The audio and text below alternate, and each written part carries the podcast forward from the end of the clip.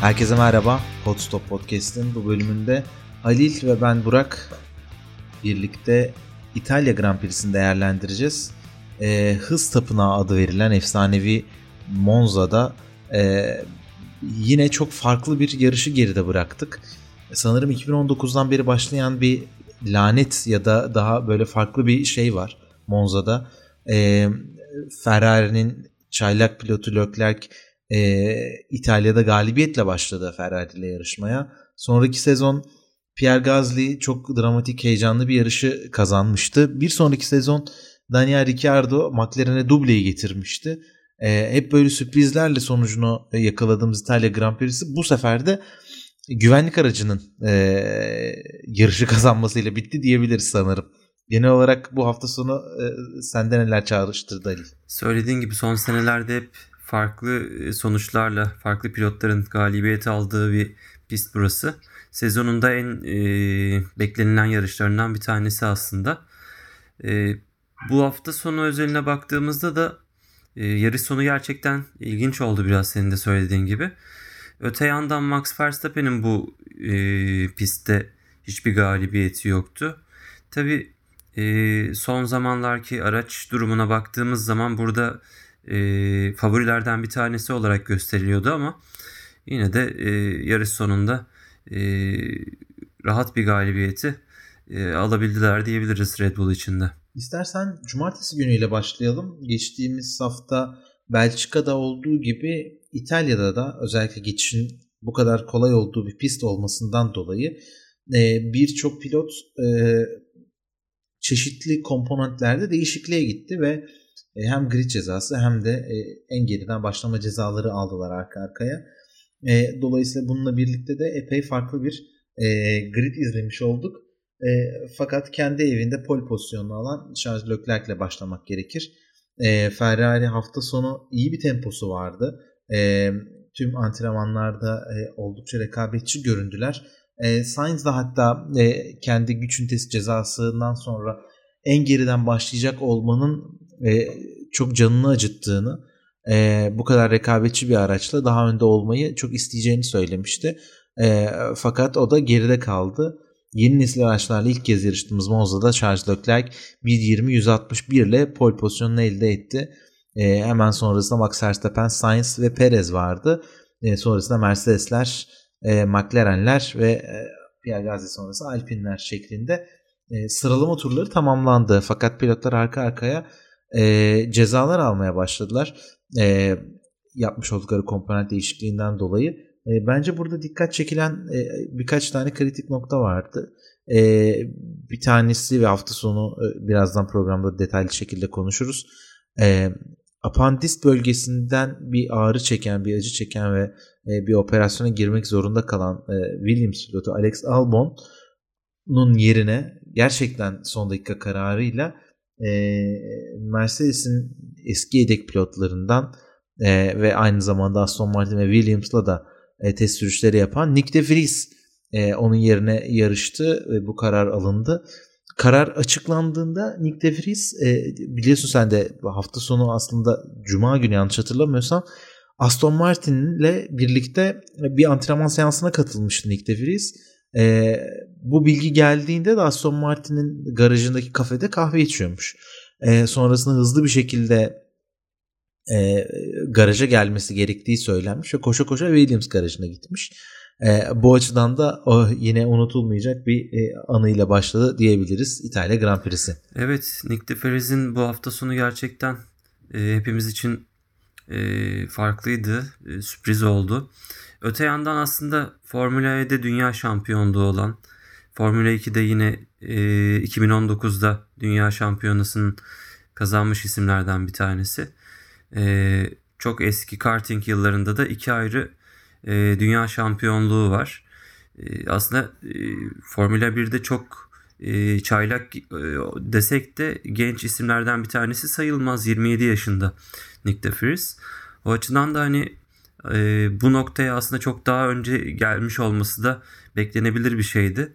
Fakat yine de biz e, bir araçtan daha ilk defa oturduğu bir araçtan bu kadar iyi sonuç alabilmesini sıralamalarda Q2'ye çıkabilmesini Williams gibi bir araçta çok beklemezdik. Albon baktığımız zaman sezon başından beri bu aracı sürüp daha 4-5 yarıştır e, sınır performanslarla devam ediyor ama Nick de o açıdan e, gerçekten güzel bir hamle yaptı.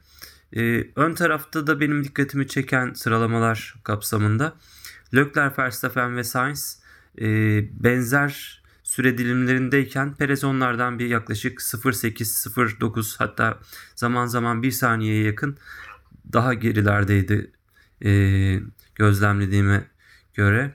Biraz daha Mercedeslerle boğuşma durumundaydı. E, ama cezalarla beraber senin de söylediğin gibi zaten e, grid tamamen değişerek yarışta bambaşka bir noktaya gelmiş oldu. Bununla birlikte e, Nick de Vries de yani ilk antrenman pardon ilk sıralama turlarında aracı ilk kez biner binmez e, Q2'ye kalarak da hem takım arkadaşı Nicholas Latifi'yi geride bıraktı hem de e, oldukça özel bir performans sergiledi. E, bu da cumartesi günün unutulması, unutulmayanlar arasında yer almış oldu diyelim. Ve istersen yarışa dönelim.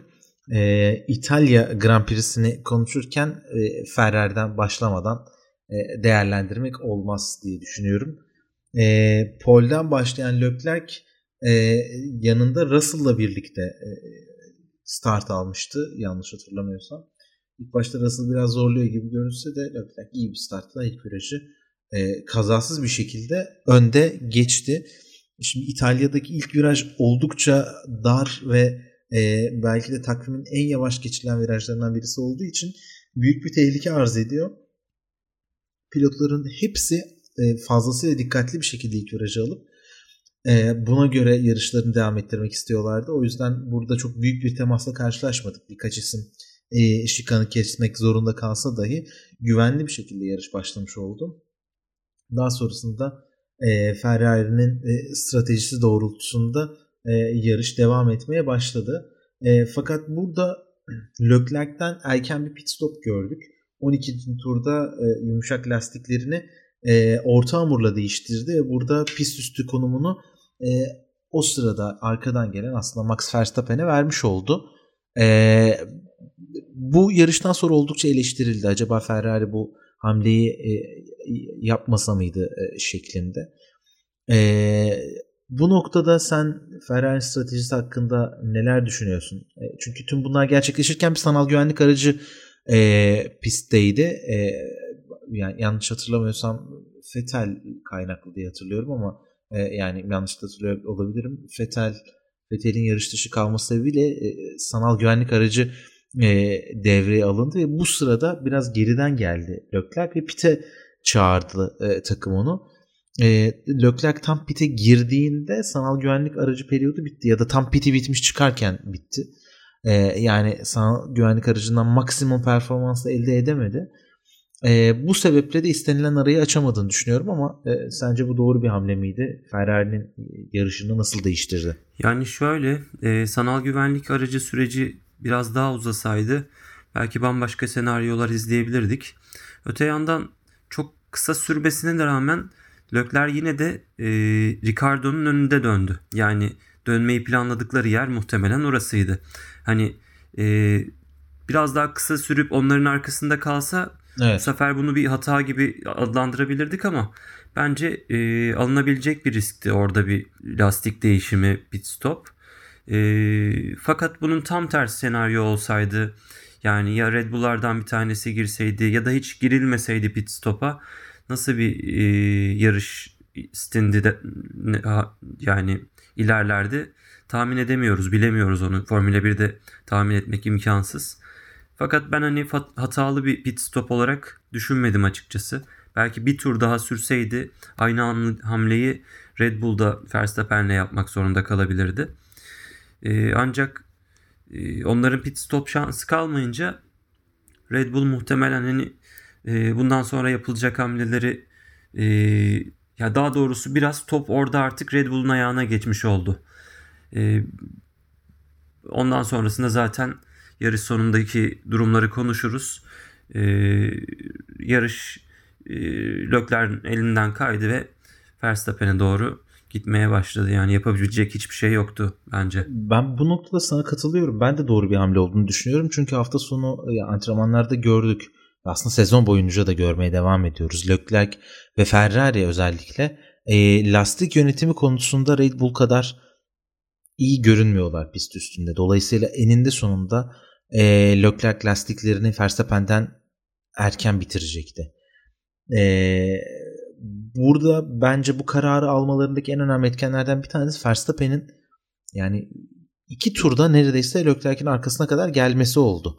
Çok hızlı yükseldi. Bu kadar çabuk yükselmeyi bence onlar da beklemiyorlar, tah- tahmin etmiyorlardı. Bu kadar hızlı yükseliş sonrasında e, ve Verstappen yani neredeyse lastiklerini hiç kullanmadan bu kadar yükselmiş oldu. E, onun sonrasında lastik performansı açısından Ferrari için avantajlı hiçbir durumun kalmadığını düşünüp bu yüzden erken pit aldıklarını düşünüyorum. Aynı durum e, bir diğer taraftan Carlos Sainz için de geçerli. O da e, aslında bir bakıma birlikte mücadele etti. Yani geriden başladı. Lewis Hamilton'a karşı benzer bir durumla karşı karşıya kaldı. E, Sainz mesela yarışın başında çok hızlı e, yükseldi. İnanılmaz tırmanmaya başladı. Oradaki e, rekabette bulunduğu Lewis Hamilton e, birazcık daha kontrollü gitti. Hatta birkaç kere trafiğin arkasında kaldı. Aracın o elastiklerini zorlamadı. Orta hamurla başladığı için ona bir e, stratejik bir avantaj getirmesini istedi. E, Sainz da her ne kadar 30. turda pite girse dahi o zamana kadar lastiklerini epey e, harcamış oldu. E, onda da buna benzer bir durum e, gerçekleştiğini düşünüyorum ama ben Ferrari'nin bu noktada e, doğru bir zarı denediğini düşünüyorum. E, daha geç bitseydi sanal güvenlik aracı çok daha farklı bir durumla karşılaşabilirdik. E, belki aradaki fark hiç bu kadar e, fazla açılmazdı ve bunun doğrultusunda da ikinci pit kararını Ferrari ona göre e, yönetebilirdi diye düşünüyorum zamanla. E, ama genel olarak istediklerinden birazcık daha farklı bir durumla ve sonuçla karşılaştılar diyebiliriz. Bu anlamda her ne kadar Leclerc kendi evinde bazılarına göre potansiyel olarak görünen bir Monza galibiyetini kaçırmış gibi görünse de ben Ferrari'nin uzun süre sonra podyuma dönüş başarısı olarak e, bu yarışı değerlendiriyorum. E, yarışın sonunda olan güvenlik aracı periyodu ise daha farklı bir şekilde yorumlanır sanırım. Evet. E, Red Bull'a baktığımızda da yani sen de altını çizdin. E, lastikleri çok uzun bir süre e, kullanabildiler. Yani yaklaşık 25-26 tur soft lastiklerle turladılar. Uzun bir stint attılar. Sonra 26. turda e, orta lastiklere geçtiler ve yarış sonunda aslında Pirelli'nin öngördüğü yarış stratejisini uygulamış oldular. Sonrasında e, 34. turlarda sanırım 35. turlarda Ferrari yine Leclerc'i pite aldı ve bu sefer soft lastikler yarış sonunda bir atak yapmak için e, farklı bir strateji denediler. Bir C planı gibi bir şey konuşuyorlardı sanırım aralarında. Pitten çıktığında yaklaşık 20 saniyeye yakın bir fark vardı. 18 saniye falan fark vardı. Ve yarışın bitimine de 19 tur vardı. Yani aslında bunun benzerlerini e, Hamilton Verstappen arasında geçtiğimiz senelerde gördük. Böyle 20 turda her turdan işte birer saniye, 1.2 saniye, 0.9 saniye çıkararak yarışın son birkaç tur kala bitimine birkaç tur kala bir e, geçiş hamlesi yaptığını gördük. Hamilton'ın bunu Verstappen'e yaptığı bir yarış vardı. 2019 Macaristan sanırım. 2020'de de onun rövanşı olmuştu. İspanya'da olabilir. Doğru. Karıştırıyor olabilirim yarışları. Evet doğru, doğru doğru. Beklentimiz bu yöndeydi ama Lökler softları taktıktan sonra 18 saniyelik fark bir ara 20'ye falan çıktı 1-2 tur içerisinde. Sonra hani biz bir şekilde hızlanmasını bekliyoruz. Hani lastikler optimum gelmesi için hani acele etmiyor muhtemelen. Lastik ömrünü yarış sonundaki aksiyon için saklıyor diye düşünüyoruz ama bir türlü fark inmedi. Orada bir problem vardı. Bu da hani Red Bull'un muhtemelen lastik kullanımıyla ve biraz da Ferrari aracının lastik tüketimiyle alakalı bir durum diye düşünüyorum açıkçası. Beklenen e, aksiyon yarış sonunda gelemedi maalesef. Bence orada yani Verstappen'in aracı hafifledikçe daha da şey oldu yani e, yani amiyen tabirle akmaya başladı e, yakıt yükü azaldıkça hızını arttırdı. Her ne kadar lastikleri aşınmış olsa da e, yani Leclerc'in 5-6 turda aşılmasından daha az aşılması vardı belki de yani 10-15 turda. E, bence en büyük farkı bu noktada o şekilde e, yakaladılar ve senin de söylediğin gibi o 8 turda e, pardon 8 turda diyorum o, o ikinci pit stop'tan sonrasında bir türlü o istenilen seviyede gelmeyince zaten e, yarış oldukça sabit bir şekilde gitmeye başlamıştı. Red Bull açısından baktığımızda şöyle bir şey var. E, durum var yani e, Verstappen'in de demecinde vardı yani artık bu dakikadan sonra kazanmaya ihtiyacımız yok ama kazanmak istiyoruz dedi. Çünkü geri kalan yarışların tamamını ikinci sırada bitirse ve Leclerc geri kalan yarışların tamamını kazansa dahi Max Verstappen zaten bu sezon şampiyon olmuş oldu. Ee, bu, bu açıdan bu çok önemli bir özgüven ve e, e, bir pilota pist üstünde önemli bir e, rahatlık veriyor. E, bence bu noktada e, bunun hissiyatı Verstappen'e çok büyük bir e, konfor alanı sundu. Hem stratejik anlamda hem pist üstündeki e, çalışması anlamında. Ve daha önce bir türlü istediği şekilde başarıya ulaşamadığı, podyuma çıkamadığı Monza'da e, galibiyet resmen döne dolaşa eline doğru gelmişti zaten. E, doğru stratejiler ve e, belki de ilk turda çok hızlı bir şekilde yükselmesiyle birlikte. E, bundan sonra zaten Verstappen'in yapması gereken şey çok büyük bir hata yapmamaktı. O da yarış boyunca hiçbir yerde hata yapmadan üst üste 5. galibiyetini kazandı. E, tek konu yaklaşık 47-48. turda gerçekleşti. Ricardo'nun aracı pist üstünde durunca bu noktada e, piste giren güvenlik aracı altında e, o da bir pit stop yaptı. Leclerc de yaptı. İkisi de e, yumuşak lastiğe geçtiler yarışın geri kalan 5 turunu tamamlayabilmek için. E, yarış eğer tekrardan başlayabilseydi e, bu noktada belki bir e, mücadele bir yarış izleyebilirdik. Her ne kadar e, Leclerc kullanılmış bir e, yumuşak lastik takmış olsa da e, yine de yani hareketli ya da durarak startla başlayacak bir İtalya Grand Prix son 4-5 turda fena olmayabilirdi. Ama e, şimdi daha detaylı konuşacağımız e, konuda buna geliyor. Herkes e, bunu konuşuyordu. E, tüm Formula 1 izleyenlerin aklına 2021 Abu Dhabi Grand Prix'si geldi. Orada yarışın tekrardan e, hareketli bir şekilde başlaması, son turda sadece bir tur yarış yapılması, sadece yarışan e, güvenlik aracı arkasındaki iki pilotun arasındaki tur yiyen pilotların e, turlarını geri almalarına izin verilip diğerlerinin izin verilmemesi gibi gibi işte herkesin bildiği uzadığı bir sürü senaryo vardı. Fakat burada bu konu daha farklı bir şekilde gerçekleşti. Ben şimdi gerçekten senin e, şahsi fikrini merak ediyorum. E, ben orada gözden kaçabilmesi ihtimali olan ufak bir detay olduğunu düşünüyorum. E, ama sence bu karar nasıldı? Yani doğruya mı daha yakındı yanlışa mı daha yakındı? Çünkü sanırım kimse %100 doğru ya da %100 yanlış diyemeyecek. Ya şimdi geçen seneki o kararın yanlış olduğu ile ilgili hani doğruya daha uzak olduğunu hepimiz konuştuk zaten. Ama bu sene e, yarışı farklı komiserler yönetiyor. Daha farklı bir sistem getirildi biliyorsun. Ve e, geçen seneye kıyasla baktığımız zaman eğer geçen senin devamı olarak verilecekse yanlış bir karardı. Ama e, geçen seneki kararın da yanlış olduğunu konuşuyorsak belki optimum verilmesi gereken kararın bu olduğunu düşünüyorum ben de. E, çünkü şöyle yani o aracın oradan çekilmesi çok zor bir süreçti ve e, hani yanlış hatırlamıyorsam orada aracı çekebilecek bu e, pist arasındaki boşluklardan e, ara bölümlerden de yoktu. İlla bir çekici girmesi gerekecekti evet. e, piste. Bu durumda biraz güvenlik aracı süreci uzamış oldu.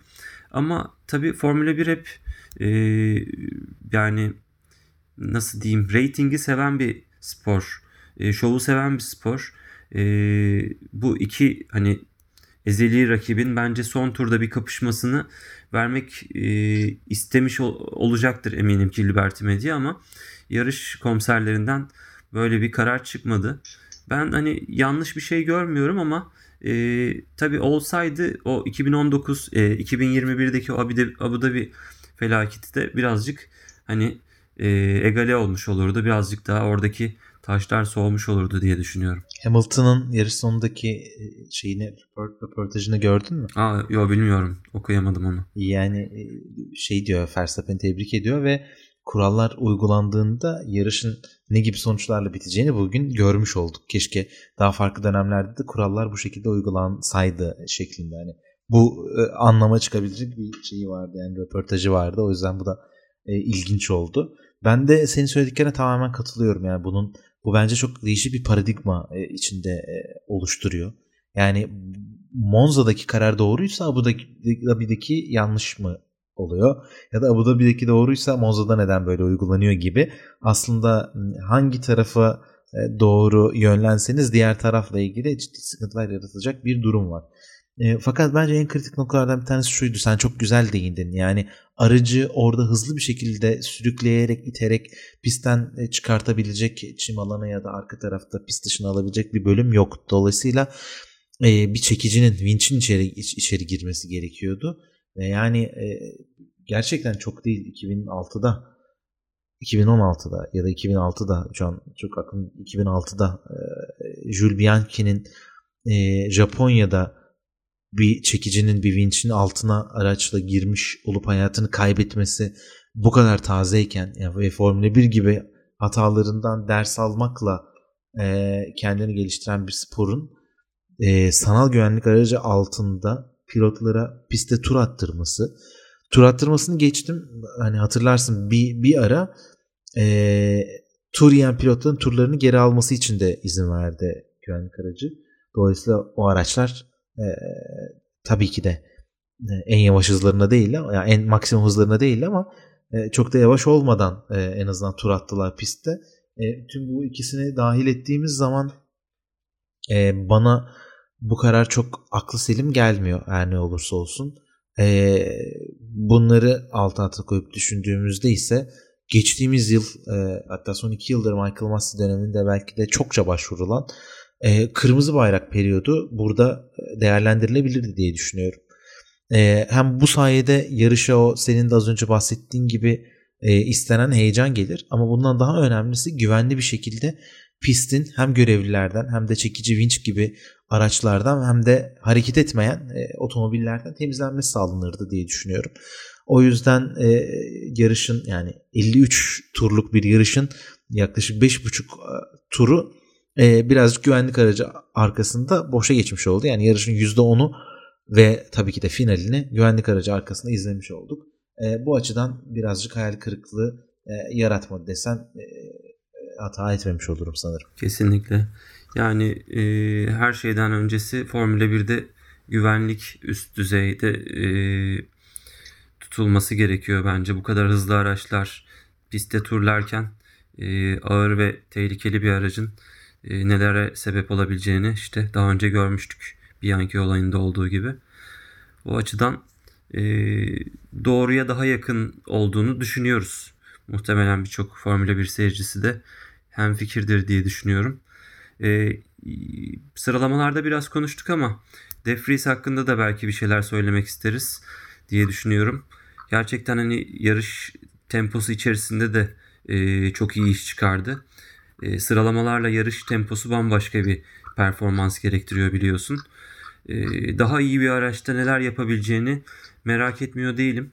Bu sene sadece Williams koltuğu için değil hani e, birçok farklı koltuk için aday olabileceğini e, düşündüm ben açıkçası bu yarıştan sonra. Sen ne düşünüyorsun? Ben de sana kesinlikle katılıyorum. Yani zaten alternatif aralı, alternatifler arasında bir şekilde kendine yer buluyordu. Yani dedikodular da her ne kadar ihtimal çok fazla olmasa da e, bir şekilde adı geçiyordu. Yani uzun süre hatta e, Bottas sonrasındaki Mercedes süreci içinde e, az da olsa konuşuldu. E, ya Formula 1'in yetenekli pilotlara çok ihtiyacı var. E, o yüzden yani De gibi bir, bir yeteneğin e, ben mutlaka e, gridde bir şansı hak ettiğini düşünüyorum. E, o da yani şimdi az önce konuşmuştuk sıralamalarda Q2'de kaldı diye bahsetmiştik ama Q2'de de elenmesini belki hatırlarsınız dinleyicilerimiz hatırlarlar. E, ilk şikan değil de ikinci büyük virajda e, virajı kaçırdığından dolayı pist dışına çıktı.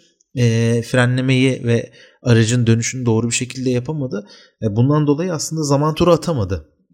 Zaman turu atsa nasıl bir sonuçla karşılaşacağız bilmiyorduk. E, bu şekilde dışarıda kaldı ki e, takım arkadaşı Latifi de Q1'de aynı şekilde dışarıda kalmıştı. Yani aracın dönmediğini söylemişlerdi. Benim şahsi düşüncem teknik bir durumdan dolayı o turunu tamamlayamayıp dışarıda kaldı. Belki daha e, ilerleyen e, sıralarda gridde daha önde de başlayabilirdi. Fakat buna rağmen iyi bir start almamasına rağmen Guan Yu önünde 8. E, sırada kendisini epey bir e, e, oraya hazırladı yani e, oraya gömmüş oldu.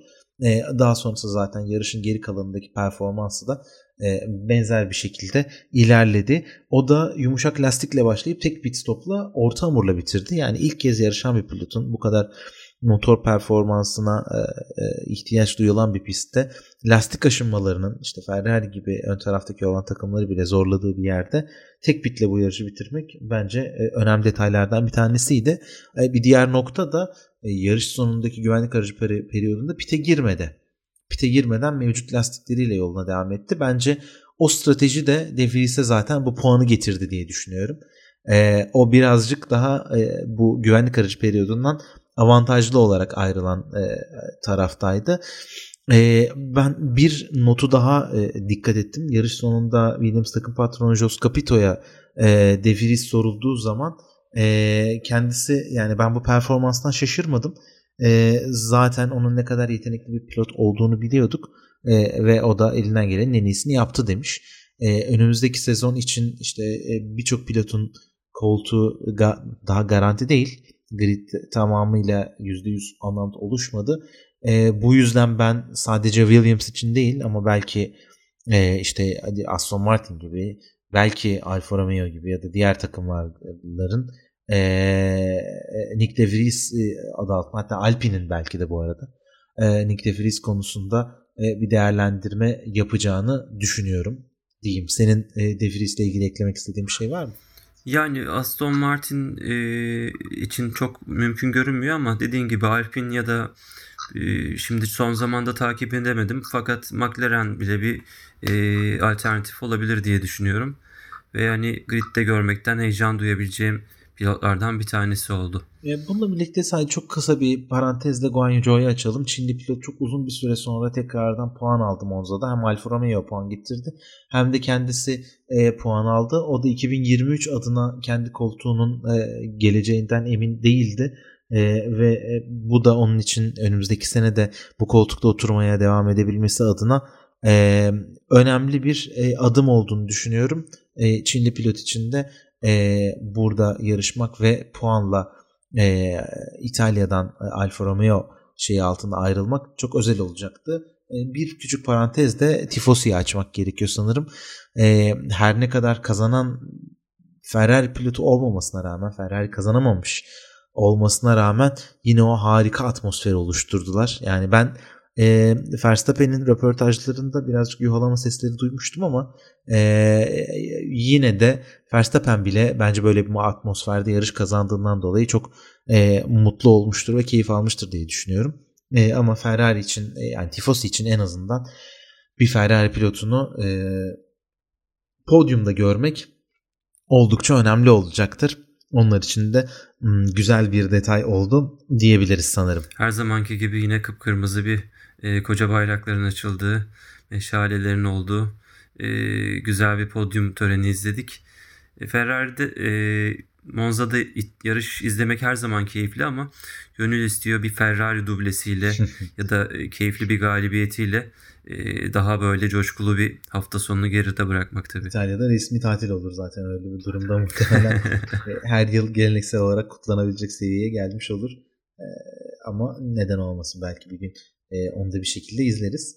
Bununla birlikte İtalya Grand Prix değerlendirmemizin sonuna geliyoruz. Önümüzdeki hafta yarış olmayacak. Formula 1 3 hafta üst üste e, Belçika, Hollanda ve İtalya Grand Prix'leri vardı. E, bir hafta ara vereceğiz ve bu İtalya Grand Prix ile birlikte de Formula 1'in Avrupa turu sona ermiş oldu. Bundan sonrasında e, e, farklı kıtalarda yarışmaya devam edeceğiz ve ay sonunda, Eylül sonunda e, Singapur Grand Prix'si e, sonrasında yine değerlendirmede sizlerle birlikte olacağız. Singapur'dan sonra görüşmek üzere diyoruz. Hoşçakalın. Hoşçakalın.